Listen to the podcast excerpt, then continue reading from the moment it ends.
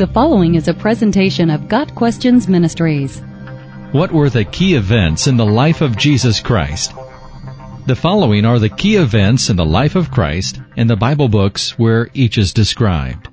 Luke 2 verses 1 through 20. Within this passage are all the elements of the well-known Christmas story.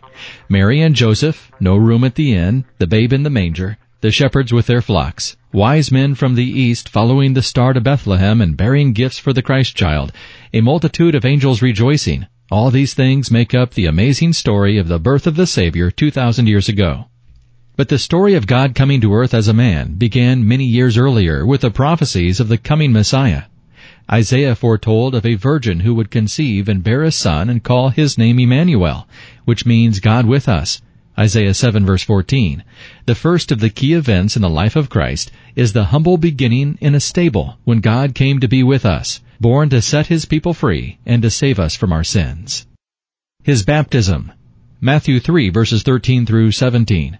Jesus' baptism by John at the Jordan River is the first act of his public ministry. John's was a baptism of repentance, and although Jesus did not need such a baptism, he consented to it in order to identify himself with sinners. He would soon bear their sins on the cross, where he would exchange his righteousness for their sin. 2 Corinthians 5 verse 21. The baptism of Christ symbolized his death and resurrection, prefigured and lent importance to Christian baptism, and publicly identified Christ with those for whom he would die.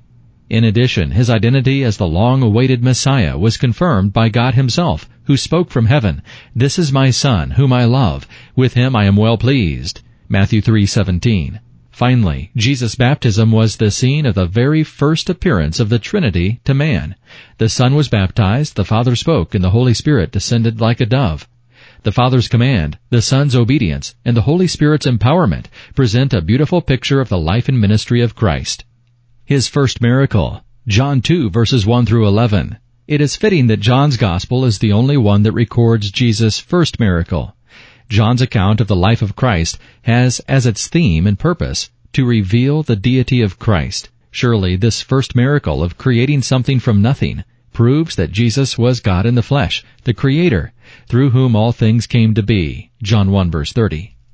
Only God can create something from what does not exist, in this case, wine from water.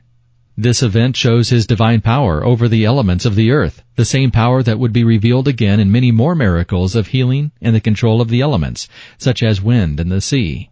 John goes on to tell us that this first miracle had two outcomes. The glory of Christ was manifest, and the disciples believed on him. John 2 verse 11. The divine glorified nature of Christ was hidden when he assumed human form, but in instances such as this miracle, his true nature burst forth and was made manifest to all who had eyes to see. Matthew 13 verse 16.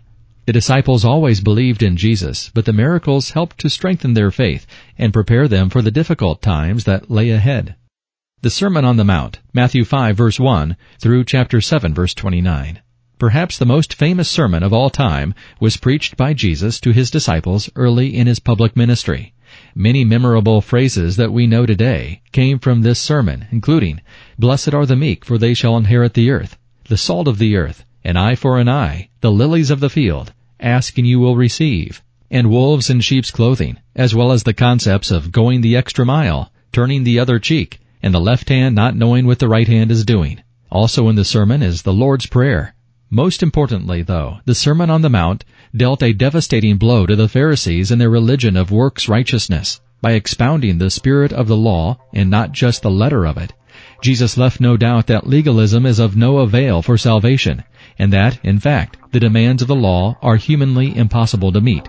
He ends the sermon with a call to true faith for salvation and a warning that the way to that salvation is narrow and few find it.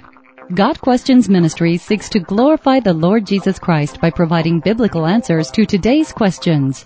Online at GotQuestions.org.